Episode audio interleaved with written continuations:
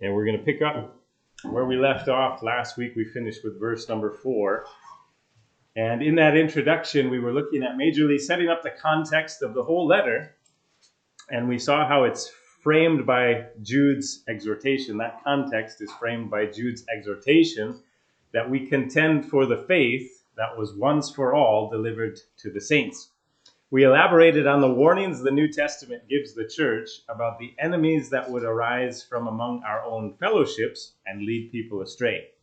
As we continue the letter, we're going to examine the characteristics of these internal enemies so we can be faithful to contend for the truth as God has commanded us. So let's begin tonight in verse number 5. It says this Now I want to remind you, although you once fully knew it, that Jesus, who saved the people out of the land of Egypt, afterward destroyed those who did not believe.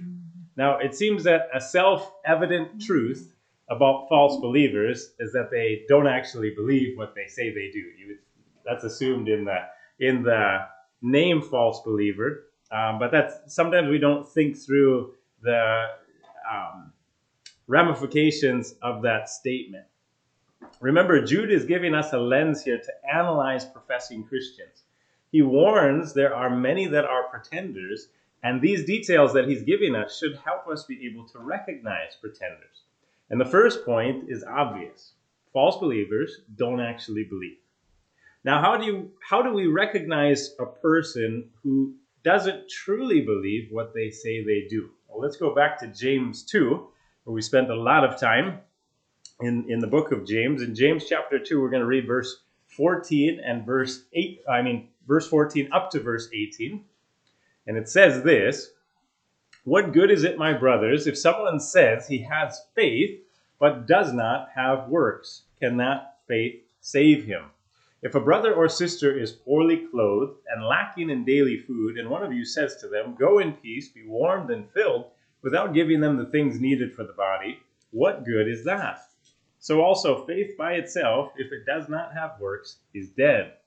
But someone will say, You have faith, and I have works. Show me your faith apart from your works, and I will show you my faith by my works. So, what James is explaining there is that it's a person's fruit that per- they produce that mm-hmm. proves whether God's Spirit is really in them or not. It is not our works that produce salvation, but God's genuine salvation in our lives always produces fruits. So it's a person's actions that demonstrate what they truly believe. For example, I could say that I support, depending on which uh, social group you're in, you might um, not speak up very highly for one political party or the other, you know, and that's just to avoid backlash within a certain group of people that you're talking to. But what will show where your actual affiliation lies? It's your voting ballot. If you go in and vote, that will prove where your your affiliation, your allegiance actually is. So, if we consider, for example, the popular promoters of prosperity theology in the church today, in the church, I say that with quotation marks, do they actually do what they tell other people to do? Do prosperity teachers actually practice what they preach? Do they give away what they have to the Lord? Do they build hospitals? Do they open schools? Do they operate orphanages? In general, no, they do not. We see them collecting an ever amassing pile of wealth from the doctrine of giving they teach, but do not practice. Jesus spoke similarly about the teachers in his day in Matthew 23, beginning in verse 2. Matthew 23, from verse 2 up to verse 4. I'll give you a moment to get there it says this The scribes and the Pharisees sit on Moses' seat. So do and observe what they tell you, but not the works they do. For they preach, but do not practice. They tie up heavy burdens, hard to bear, and lay them on people's shoulders but they themselves are not willing to move them with their finger. These men did not practice the very difficult works they demanded of their hearers. We see then that it is a person's actions that show us what they truly believe. The Israelites were rescued by God from Egypt, as Jude describes here in verse 5, only to be destroyed, to be destroyed later in the wilderness. And why was that? According to what Jude says, it's because when it came time to exercise faith in God, they proved they didn't actually have any faith in God. Mm-hmm. They did not believe. That's the same thing that the writer of Hebrews affirms about that generation. Something else to note from what Jesus says in this passage in Matthew 23 is that a false believer might sometimes teach what is true. Notice he, he, he says to listen to what the scribes and Pharisees tell the people to do because they sit on Moses' seat. What is, what is he saying from that? They're the ones reading publicly the Word of God, which is the truth. So even if they only go so far as to read the Word of God in the, in the synagogue and so forth, they're saying what is true. And in their exposition of it, they, they might err, but they might also be able to take some things like expound on thou shalt not kill, thou shalt not commit adultery, which are all true biblical things. Okay? But we see here that that doesn't necessarily mean that they are of God or that they're serving the Lord. Therefore, we have to examine beyond superficial similarities and the agreeable statements to the proof of someone's life. Let's go on in verse 6 and 7, which say this in, in, in the book of Jude And the angels who did not stay within their own position of authority, but left their proper dwelling, he has kept in eternal chains under gloomy darkness until the judgment of the great day. Just as Sodom and Gomorrah and the surrounding cities, which likewise indulged in sexual immorality and pursued unnatural desire, serve as an example by undergoing a punishment of eternal fire. Mm. In these two verses, Jude describes two groups that did not stay within the natural boundaries created for them by God. The demons followed Satan in his rebellion against God, thus losing their proper position. The inhabitants of Sodom and Gomorrah gave themselves wholly to the defiling lusts of their flesh, and they were destroyed for it. This is another hallmark characteristic of false believers. They do not stay within the sacred boundaries defined by God. Adam and, Adam and Eve's sin demonstrates this behavior, this tendency of man's sinful nature rather than what is rather than us accepting what is forbidden by God and staying within what God says is acceptable to him, we are discontent with what we possess and we take what God has forbidden from us, what God has not given to us.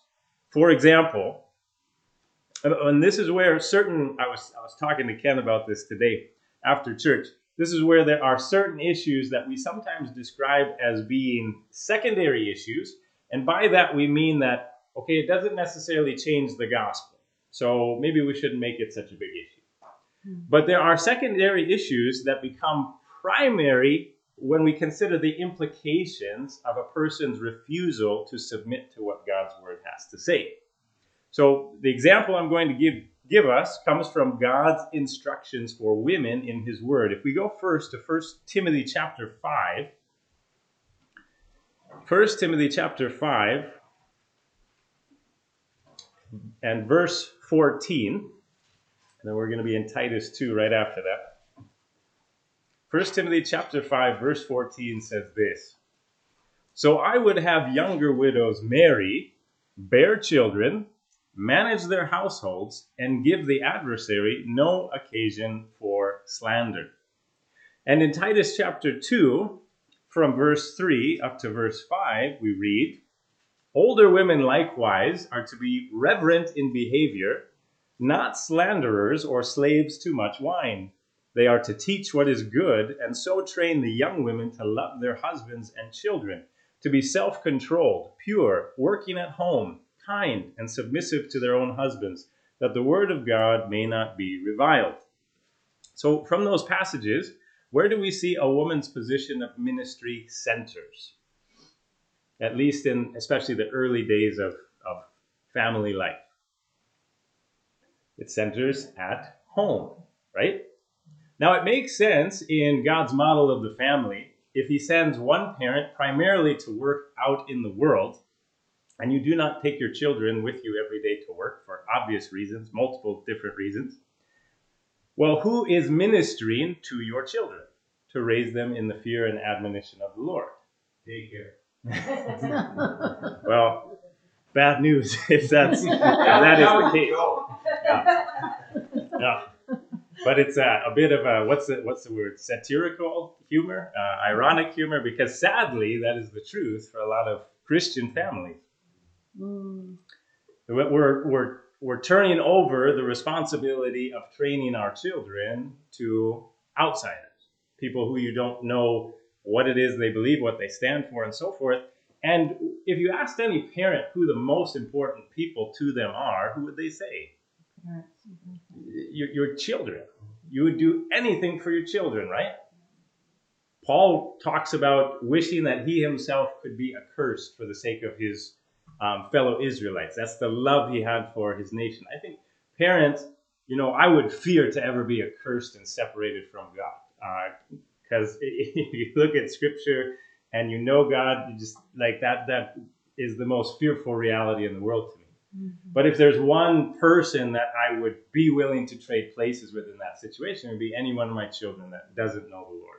Mm-hmm. Okay? And God has defined a person He's equipped a person, created a person to minister to those young people at home. If if I look back on my my upbringing, I was talking to my mom the other evening, uh, just kind of laughing and joking about different personality traits that we see in myself and my siblings that come either from more mom or more dad. And um, if I was to if I was to say, you know, because my dad was full time ministry and he worked full time, to provide for us. And we spent a lot more time with mom, both in, in school, in devotions, and everything, being shepherded by mom.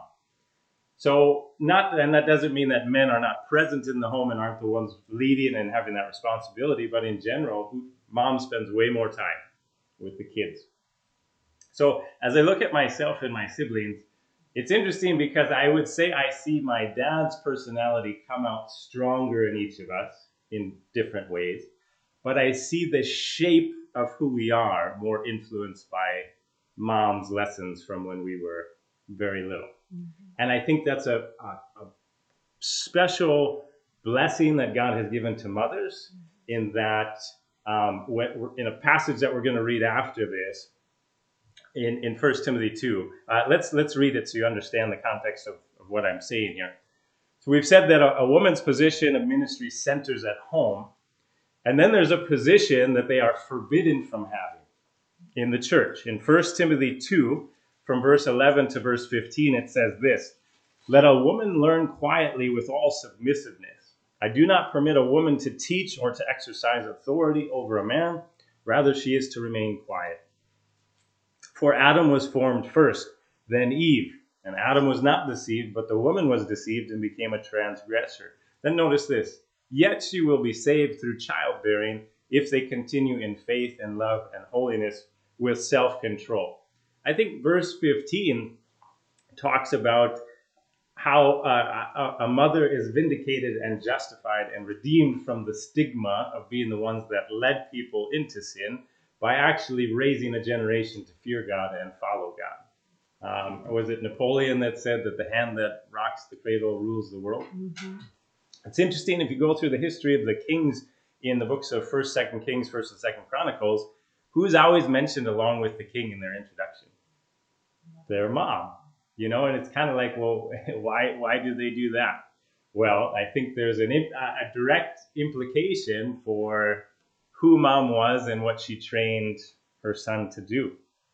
Um, one of the one of the um, very great things that I would say about both my parents. Um, so, like for example, um, I've seen where a mother will allow things in a marriage to bring her children onto her side against dad.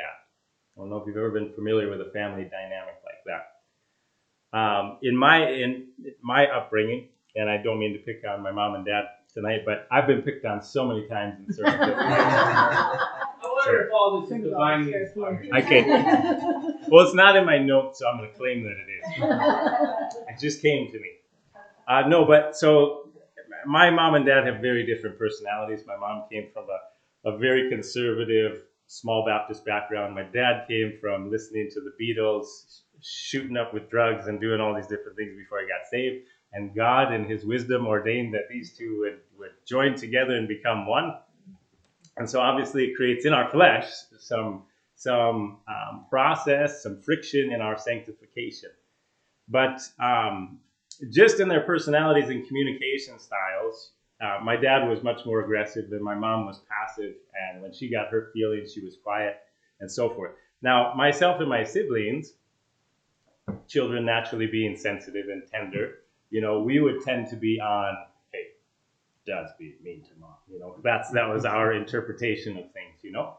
But something that was just wonderful about um, my parents' instruction to us is both of them would use the word of God to show us when their behavior wasn't right with what God says. And I remember there was times where, you know, uh, one of us, mom, we'd catch mom crying or whatever, and we go over there, oh, that bad man or whatever. We didn't ever say that, but maybe we thought it, you know. Um, but my mom was faithful. She would tell us, no, I haven't been submitting to dad in a right way. And yeah, the way that we communicated with each other, whatever, you know, dad will talk to you about that. But, you know, God's working on me in my heart that I have rebelliousness and, and, and lack of doing what God tells me to do as dad's wife. So mom wouldn't let us try and get that, that, that back and forth and whatever. And this is where I mean that moms, you have such a a God-given position to shape the way that your children respond and look at things. That's such a blessing from God. And what happens when you leave that position in, and take on what is forbidden from you? Do you know who you lose? Do you know who the ones that are that suffer the most are? I can't tell you how many women I've met in ministry in Uganda who have children that are not living for the Lord. And why is that? Well, I can't say that each and every single case would have been different if mom would have been faithful at home, but it is very interesting to me to find the connection between a mom who leaves the position of ministry that God has assigned her, takes what he has not assigned her, and then she loses what is really most valuable to her mother, right? Interesting. I want to read one other text in 1 Corinthians 14 along that to conclude this point. 1 Corinthians 14 from verse 33 on says this For God is not a God of confusion, but of peace, as in all the churches of the saints. The women should keep silent in the churches, for they are not permitted to speak, but should be in submission, as the law also says. If there is anything they desire to learn, let them ask their husbands at home, for it is shameful for a woman to speak in church. Or was it from you that the word of God came? Or are you the only ones it has reached? If anyone thinks that he is a prophet or spiritual, he should acknowledge that the things I am writing to you are a command of the Lord. If anyone does not recognize this, he is not recognized. Now, in concluding this point, I, I warned you that some secondary issues have primary implications when they demonstrate a person is unwilling to submit to God's instruction. Okay? the the wording that Paul uses here about not being recognized. If you will not recognize that, you know, this is just the way God has ordained it, and we just need to submit to it, whether we grew up in that environment, whether we agree with it, whatever, because God says it's like this, we're going to obey it. If you do not do that, Paul says you're not recognized. And the implication is, to me, he's tying in a reference where people will say to Jesus, Lord, Lord, didn't we do many mighty works in your name? Didn't we cast out demons in your name and so forth? And what is Jesus' response to them? I never knew you. I don't know you. I see you and I don't recognize you. I don't know who you are. So this is this is something that is very crucial that we consider. Women are forbidden from having positions of teaching or oversight over men. Now, I'm not saying that every woman or church who allows women to be in this position, in those positions, is void of any genuine believer. But according to what Jude writes, it is a very damning characteristic when people refuse to stay within the boundaries that God has defined. We might say some differences in interpretation are secondary because they don't change the gospel. And as I said, that can be true, but we see clearly that rejection of God's boundaries actually causes you to fit the description God gives of a false believer. So we should be on our guard with people who continue to resist God's boundaries rather than submitting to them. Now let's continue on back in Jude. Let's read verse 8. It says this Yet in like manner, these people also, relying on their dreams, defile the flesh, reject authority, and blaspheme the glorious ones. I can tell by the way this is going that part two is going to become a part 2A and a part 2B. But we'll we'll soldier on here. Thankfully, we didn't do music tonight in the Lord's providence, so I got more time here. So verse 8 has four characteristics that Jude mentions. He lists four, and we'll look at each of them one by one. So first of all, he says of false believers, they rely on their dreams. Okay? False believers do not appeal to the Bible for their beliefs but rather to their own opinions or other people who support their opinions. There was once I was dialoguing with uh, a lady who said that she had a dream that God called her to be a, a pastor, and that that's happened to her when she was in high school. And so that was when when I shared scripture with her and said, you know, I don't think you should be in this position because of what the Bible says. That was what she responded with. That no, I've had this dream, so I, I believe that's what I should be doing. And when I read those passages of scripture to her, it was one of the first times she had seen it. And then she came back to me sometime later and she said, You know, you, you, you, you served me very poorly by giving me that. And I had to go and find a study Bible to really find out what those passages meant. and uh, if you have to, if you have to find a study Bible, if you have to search for somebody's translation and commentary that fits with what you think, what you're pursuing is not the truth. Mm-hmm. What you're pursuing is what you want to be true. Mm-hmm. And it's a characteristic of false believers. I've heard many people in Uganda justify their positions because of dreams they had. But the Bible tells us that for a message to come from God, it must agree with the revelation of God's word. God gave the Israelites this example in the book of Deuteronomy in chapter 13. If you go to Deuteronomy chapter 13, or if I'm moving too fast and you just want to listen to me read it, that's fine too. Um, but a very interesting passage, passage I use all the time in the in the Ugandan church context on this this point. Beginning in verse one, it says this: If a prophet or a dreamer of dreams arises among you and gives you a sign or a wonder, that's a supernatural event, and the sign or wonder that he tells you comes to pass, and if he says, let us go after other gods, which you have not known, and let us serve them. You shall not listen to the words of that prophet or that dreamer of dreams. For the Lord your God, notice this, for the Lord your God is testing you to know whether you love the Lord your God with all your heart and with all your soul. What did Jesus, I think maybe it was you, Ken, that mentioned this verse to me today. What did Jesus define as proving that you love him?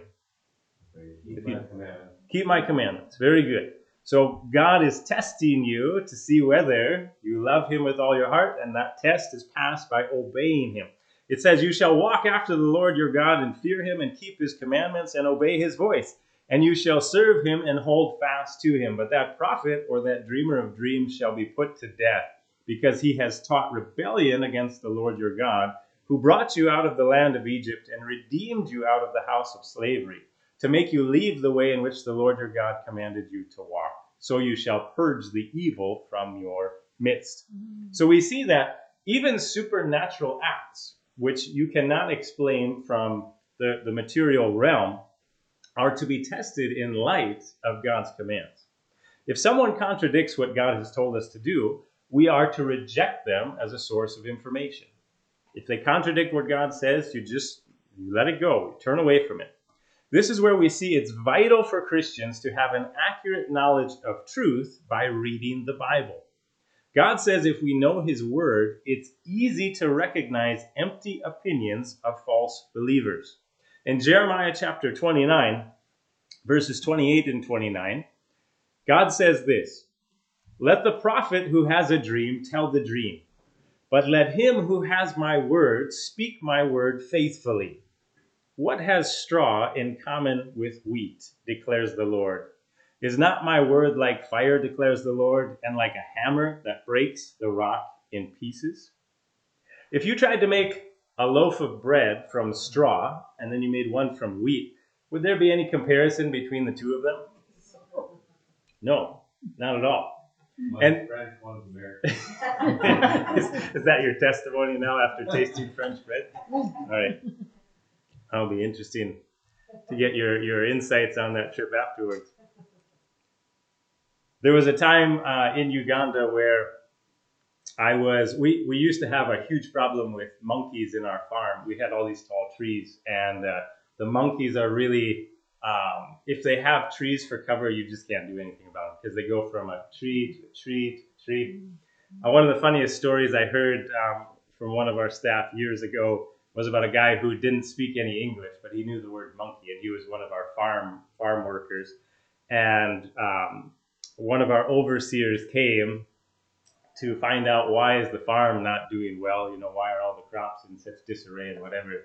And the problem was that the monkeys were coming in and uprooting everything and eating everything. But the only English word he knew was monkey.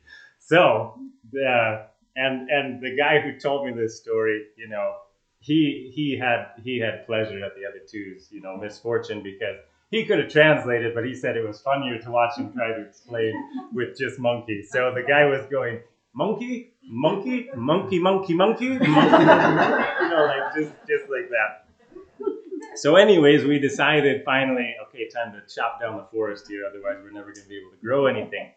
Um, and I had gotten a hatchet, which no one at, and at my staff had ever seen before. Um, the axes that we have, you wouldn't you wouldn't believe them. Um, they're they're welded onto a thick. Um, I don't know how how thick but pipe of, that you would use for plumbing, but pipe around like that thick. So it's like by itself, when you pick up the rod, it's like 15 to 20 pounds, you know. And then you put the axe head on top of that. So when you swing one of those all day, you know, you're getting some exercise. And then the big problem with them, that pipe just reverberates in your hands, you know. So it also it hurts. So when I found this hatchet, I was like, you know, praise the Lord, I'm not using that axe anymore. But one day I went down to start working on, you know, a couple big trees with my hatchet, and uh, uh, Tata Elijah, our house father from family three, I, I see him up on the escarpment, up on top of the hill. He sees me, and I wave to him, and I keep on working. And I see him start jogging down the hill, and I, I you know, what, I wonder what's going on. He seems in a hurry to come and see me, and he he he gets over to me. He says, "Uncle, what are you doing?" And I said, "Elijah, am I not supposed to chop this tree down?" And he says, "No, you're supposed to chop the tree down, but Uncle, you're never going to chop the tree down with a hammer." And and uh, that gives you a little bit of insight into how how dumb they think Muzungus are too. And there's there's certain things like you know they would appeal to me maybe for help with their their smartphone, download an application, something like that. But when it comes to agriculture, they think I'm as backwards as can be, and and they're pretty right. You know, I've I've shown that in the past. But I show then I showed it to him like, no, this is it's got an accent on it. It's called a hatchet, and he was like, oh, Uncle, you Americans, you have the best things. um, but it's uh, it's an interesting analogy for this text. What what there is no commonality between God's word and anything else. There's no comparison. God's word alone is what what stands, mm-hmm. and it it brings everything. When when Jesus talks about warring against false believers and false teachers and false churches, what does he war against them with? What is his weapon? It's mm-hmm. always the sword of his mouth, mm-hmm. and that's the word of God. And the word of God is what will always contradict a false believer. Okay, so um, that's point number one. They these people rely not on what God has said, but their own meditation, their own uh, insight. It's it's often things that you have no ability to test yourself. Like as we're teaching the Word of God, you each not only have an ability, but you have a responsibility according to Scripture to see if what I'm saying actually agrees with what's here, because this is what's true. You don't know what I'm saying about it is true. So we have a standard, right, where you can test what I'm saying. But if I just say to you, you know, God gave me this dream, and uh, He told me He wants us to do this and so forth, it's like, well, uh, how do we know if God gave him the dream? And God says, well, go and look at my word. If it doesn't come from my word, that dream did not come from me, or that insight, or that interpretation, or whatever. So that's point number one from verse 8. Number two about these people, Jude says they defile the flesh. We touched on this in verse 4 last Sunday, but it's worth noting again here. The Bible gives us these purpose statements about the redemption of our bodies by Jesus. There's multiple of these, but these are two great passages that speak to that. The first one from 1 Thessalonians chapter 4, from verse 3 up to verse 8. It says this For this is the will of God, your sanctification. That's a purpose statement. This is the will of God, your sanctification, to be set apart for God's use, that you abstain from sexual immorality that each one of you know how to control his own body in holiness and honor, not in the passion of lust, like the Gentiles who do not know God, that no one transgress and wrong his brother in this matter, because the Lord is an avenger in all these things. As we told you beforehand and solemnly warned you, for God has not called us for impurity, but in holiness. Therefore, whoever disregards this, disregards not man, but God who gives his Holy Spirit to you. And then a correlating text is in 1 Corinthians chapter 6 from verse 17 to verse 20. 1 Corinthians chapter 6 from verse 17 to verse 20 says, But he who is joined to the Lord becomes one spirit with him. Flee from sexual immorality. Every other sin a person commits is outside the body, but the sexually immoral person sins against his own body. Or do you not know that your body is a temple of the Holy Spirit within you, whom you have from God? You are not your own, for you are bought with a price. So glorify God in your body. We see that God has redeemed us to be set apart to be his temple. We are the temple of the presence of God. As such, we are to be a pure and holy residence for the Spirit of God, who's been made one with us through Christ. False believers pervert this purpose of the flesh. In, for example, if you go back into some dualistic philosophies of Gnosticism, members of this group encouraged people to do whatever they wanted in the flesh because the flesh was totally evil and corrupted, while the spirit was totally separate and good. So therefore, you could justify do whatever you want in the body. That's sold under sin. That's you know, unredeemed, unregenerate, whatever. Do whatever you want in the flesh because it's only the spirit that is alive. This gave license to indulge the appetites of the flesh rather than bringing them into captivity to obey Christ. Those who cast off moral restraint fit within this description of false believers. I was just watching a, a video uh, by Pastor Jeff Durbin of Apologia Ministries um, a couple of days ago where he was responding to uh, anybody familiar with progressive Christianity? You've heard of that term before. Okay, so it's it's uh, you know it's it's a false movement based on interpreting scripture however you want it to be. Is essentially interpreting it to fit your your lifestyle. There's a there's a popular progressive Christian pastor. Uh, none of those words fit together, except for Christian and pastor. Those go together, but not when you have progressive in front of it but that's what his title would be. He is someone who practices homosexuality and encourages people to um, disregard conservative Bible teaching, and he he justifies it in the manner of saying that everybody who looks at the Bible in a literal way just has poor hermeneutics, which is a very interesting her- hermeneutical principle. and he certainly didn't learn in any Bible college or, or seminary or good Bible teaching church. But so that's that's an example when you see someone promoting something like that, like God doesn't care about your sexual orientation. You just, you know, he he loved you so much he sent his son to die for you. And that's leaving off what we just read in 1 Thessalonians 4 and 1 Corinthians 6, which yes, mm-hmm. he and it, what's interesting in 1 Corinthians 6 is Paul says after he gives that list of know you not that the sexually immoral, those who practice homosexuality, the greedy, idolaters will not inherit the kingdom of heaven. What's very interesting is right after that, Paul says, And such were some of you, but you were washed, you were sanctified, you were set apart, not, not so you could keep doing that, but you could be different so you could live for the purposes of Christ.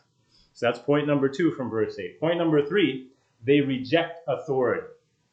Correlating with relying on their own minds as the source of their revelation, false believers reject the authority of God's word.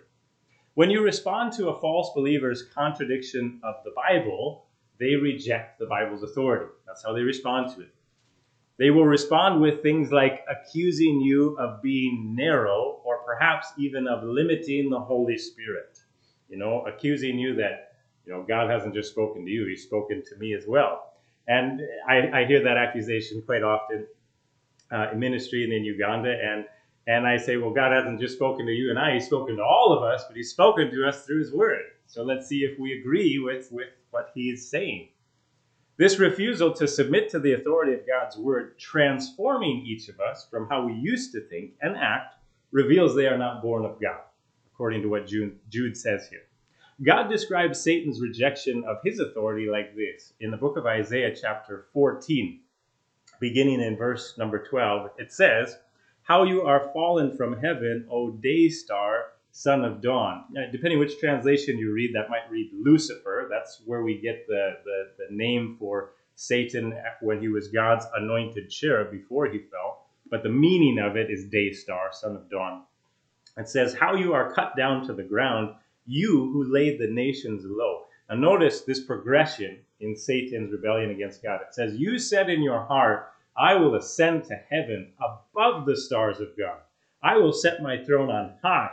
I will sit on the mount of assembly in the far reaches of the north. I will ascend above the heights of the clouds. I will make myself like the Most High. We see false believers always exalt themselves to a position that has not been given to them. That's a hallmark characteristic of false believers. They want more, and the more that they want is supremacy above everybody else. They want everybody else coming to them, honoring them, paying attention to them. That's a motive of false believers. They lust for more rather than being content and joyful in what God has assigned them. In doing this, each of them ultimately sets themselves up as their own God. Jesus made this statement about the Jews' rejection of his authority in Luke chapter 19 as he was telling a parable. Verse 14 of Luke 19 says this But his citizens hated him and sent a delegation after him, saying, We do not want this man to reign over us. False believers want to rule, they do not want to be ruled. If you look at modern American culture and Western culture, isn't one of the classic things in our culture. We do not want to be ruled. Don't tell me what I can and can't do. Don't tell me what my identity is. Don't tell me this and this and this. That's a hallmark of man's rebellious nature. Mm-hmm. It makes us look like not God being our father, but Satan being our father. Because that was his mindset, that was his attitude, that was how he dealt with God. That's where you always find the correlation between a false congregation's lack of emphasis on teaching scripture and they're turning instead to motivational speaking or things that they say, oh, this is just so practical and helpful. You know, like it's it's common. Uh, and not to say that this is bad, but you know, like you, you find more like churches are doing Dave Ramsey's financial assistance for for the people because they've got all these Christians in debt and whatever. And then people get up and they're like, oh, that was so practical. You know, I don't usually get fed like that when I'm here in church. and what does that tell you? What does that tell you about their hmm. spiritual condition? If you're not fed by the Word of God, if you're like, oh, this is just all going over my head and I don't agree with any of this, I don't care about this, I have no desire for it, Jude warns you, you're not born of God. Mm-hmm. You're not born of God.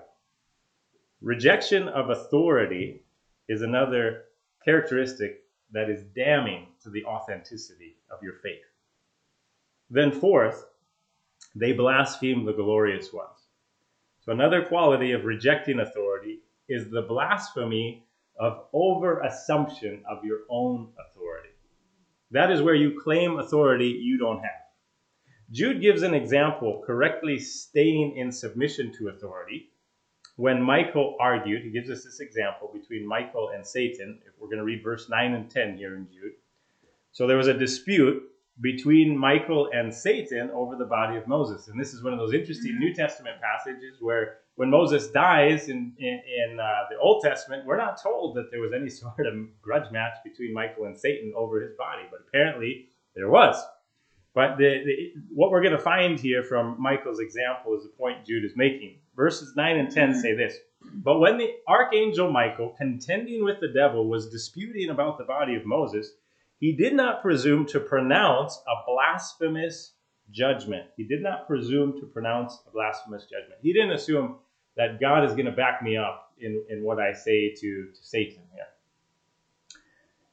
But said, The Lord rebuke you.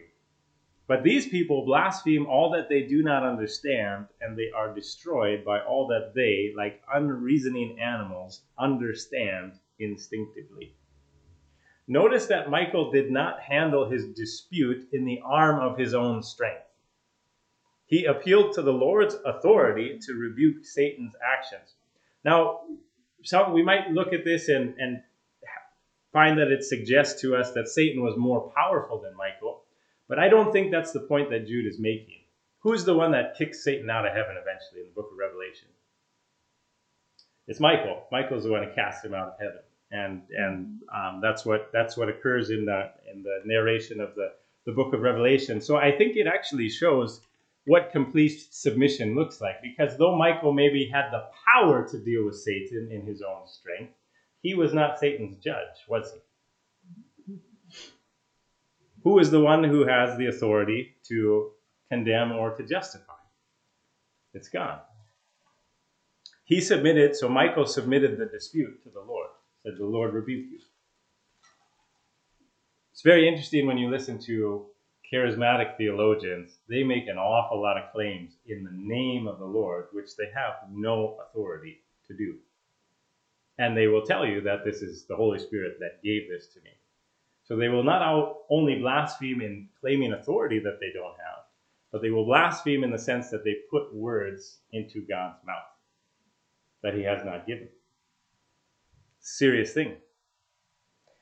In 2 Peter chapter 2, from verse 10 to verse 13, we have a correlating description of angels' submission to God, though they have power to deal with things themselves. In verse 10, it says, And especially those who indulge in the lust of defiling passion and despise authority Bold and willful, they do not tremble as they blaspheme the glorious ones. Whereas angels, though greater in might and power, do not pronounce a blasphemous judgment against them before the Lord.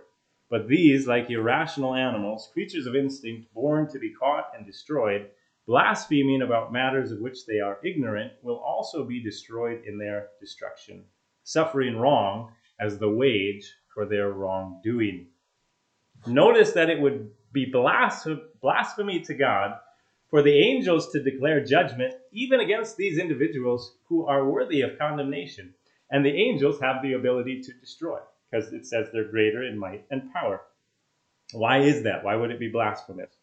Because who is the one with all authority to judge? It's Christ. All authority on heaven and earth has been given to him. He's the one who has the authority to pass judgment. And even Christ himself, if you look at him in Zechariah chapter 3, before he was manifested in the flesh as the Son of God, when he was referred to often as the angel of the Lord, he applied this same principle that we see in these earlier two passages when he's defending Joshua the high priest and the nation of Israel against Satan's accusations. In Zechariah chapter 3, beginning in verse 1, it says, Then he showed me Joshua the high priest standing before the angel of the Lord, and Satan standing at his right hand to accuse him. And the Lord said to Satan, That's the angel of the Lord speaking, The Lord rebuke you, O Satan. The Lord who has chosen Jerusalem rebuke you. Is not this a brand plucked from the fire? This was before Christ's work on earth was accomplished and his Father assigned him all authority in heaven and on earth. False believers do the opposite of this behavior. They presume to have authority to say what will be and what will not be. They plan not according to submitting to the will of God, as we learned about in James 4, where we make our plans saying, if the Lord wills, this is what's going to happen. But rather than that, they, just like Satan, I will, I will, I will, I will. Mm-hmm. And that's a mark not of a follower of Christ, but someone who doesn't actually follow Christ. Mm-hmm. All right, let's look at verse number 11. And okay, we've got a few minutes to go here. Verse number 11 Woe to them, for they walked in the way of Cain and abandoned themselves for the sake of gain to Balaam's error, and perished in Korah's rebellion. Jude next gives us three men to consider in discerning pretenders in the faith. All three are interesting to consider. The first one is Cain, and Cain is probably the one we're all most familiar with. Cain was the firstborn son of God's original created individuals. He was the son of Adam, the son of God. So, by position, he appeared in every way to belong to the family of God, correct? But Cain revealed he was not in God's family. Let's first read the story of Cain's rejected offering in Genesis chapter 4. In Genesis chapter 4, from verse 3 up to verse, uh, let's read up to verse 5. Verse 3 to verse 5. It says, In the course of time, Cain brought to the Lord an offering of the fruit of the ground. And Abel also brought of the firstborn of his flock and of their fat portions. And the Lord had regard for Abel and his offering, but for Cain and his offering he had no regard. So Cain was very angry, and his face fell. Now, there's speculation about why Cain's offering was rejected and Abel's was accepted. Some suggest that God must have instructed them to offer a lamb and not a grain offering, but we aren't told that in the text. So you, you could speculate that, but we aren't we aren't told if God gave them any directions, whatever. But what we can say for sure is what the Bible mentions specifically. What does Cain's anger at the Lord's rejection of his offering show us? Like if I come to church and I, I put $100 in the offering plate, and then something bad happens to me later on, and I cry out against God and say, I say, Why did I put that $100 in your offering plate? What would that suggest about my motive for my gift? It was for yourself. It was for myself. It wasn't that I loved God. It wasn't that I was bringing God something out of gratitude for all that He was giving me. It was because I wanted something. I'm looking for a kickback here. Mm-hmm. So we can take from Cain's reaction, you can conclude his motivation for his offering was self interest. That's the first quality in Cain that we can draw a parallel to in false believers. They don't want God, but they want something from God. Since they don't truly want God, they are not satisfied with God. Therefore, when they don't see God do what they want, they turn away. And that's a hallmark mm-hmm. characteristic of false believers. Mm-hmm. Secondly, the Bible tells us this about Cain in 1 John chapter 3 verse 12. We should not be like Cain, who was of the evil one and murdered his brother. And why did he murder him? Because his own deeds were evil and his brother's righteous. Another quality of false believers is that they are jealous of and work against true believers. You find them, they're the ones that create division in the church, and they create division because they are not true believers. They don't have the love of God controlling them, and they actually have hatred in their hearts towards other people. Remember what John tells us in, in also in First John that if you know how can I say I love God who I have not seen when I do not love my brother who I, I know very well, you know? And we can be very guilty of that. Like, Lord, why would you save that person? You know, he irritates me and so forth. We don't want him in the kingdom, you know? And God's saying, Well, do you really know me if I chose to save that person and you say I don't love the person that I chose to save? What does that say about you? Mm. Maybe it's you that I don't want in my kingdom. Jesus tells us in John 13 that his true followers are distinguished by this. In verse 35 of John 13, a verse we know well, it says, By this all people will know that you are my disciples if you have love for one another. False believers don't have love for other people, they love themselves, and they're controlled by that. They will only have love for those who follow along with their agenda. Mm. That's why it's very common to hear false teachers who are rebuked for contradicting God's word respond with vitriol and angry slander against those who rebuke them. Cain revealed his complete lack of love for anyone but himself when he murdered his brother. There's no more selfish act than to take someone else's life, right? Another mention of Cain is given to us in Hebrews chapter 11, verse 4, where the author says this By faith, Abel offered to God a more acceptable sacrifice than Cain, through which he was commended as righteous, God commending him by accepting his gifts. And through his faith, though he died, he still speaks. We see Cain's offering condemned here because it was not given in faith. Abel's was given in faith, Cain's was not given in faith. Romans 14:23 tells us whatever does not proceed from faith is sin. False believers do not approach God by faith, but according to their own idea of what should motivate God to give them their desired ends. These are all qualities we can draw out from the example of Cain. If you think back to the example of uh, Elijah and the prophets of Baal at Mount Carmel, when they're all praying, well, first, first the prophets of Baal go, and then Elijah goes. But when the prophets of Baal are calling out for Baal to send fire down from heaven, what do they start doing? Cutting themselves, dancing around, shouting, and so forth. And that's just a great example of a person who you don't actually believe God's going to do what you're asking, do you? You know, if you're willing to take a knife and start like, God, do what I'm asking, you know, like as if that's going to motivate anyone to do what you want in the first place. But doesn't it demonstrate that you have no confidence that the person will actually answer what you're praying for? That's an interesting quality of false believers. They don't they don't have faith. They don't approach God in faith. They approach God in manipulation and trying to get God to do what they want rather than God, I just have to have you.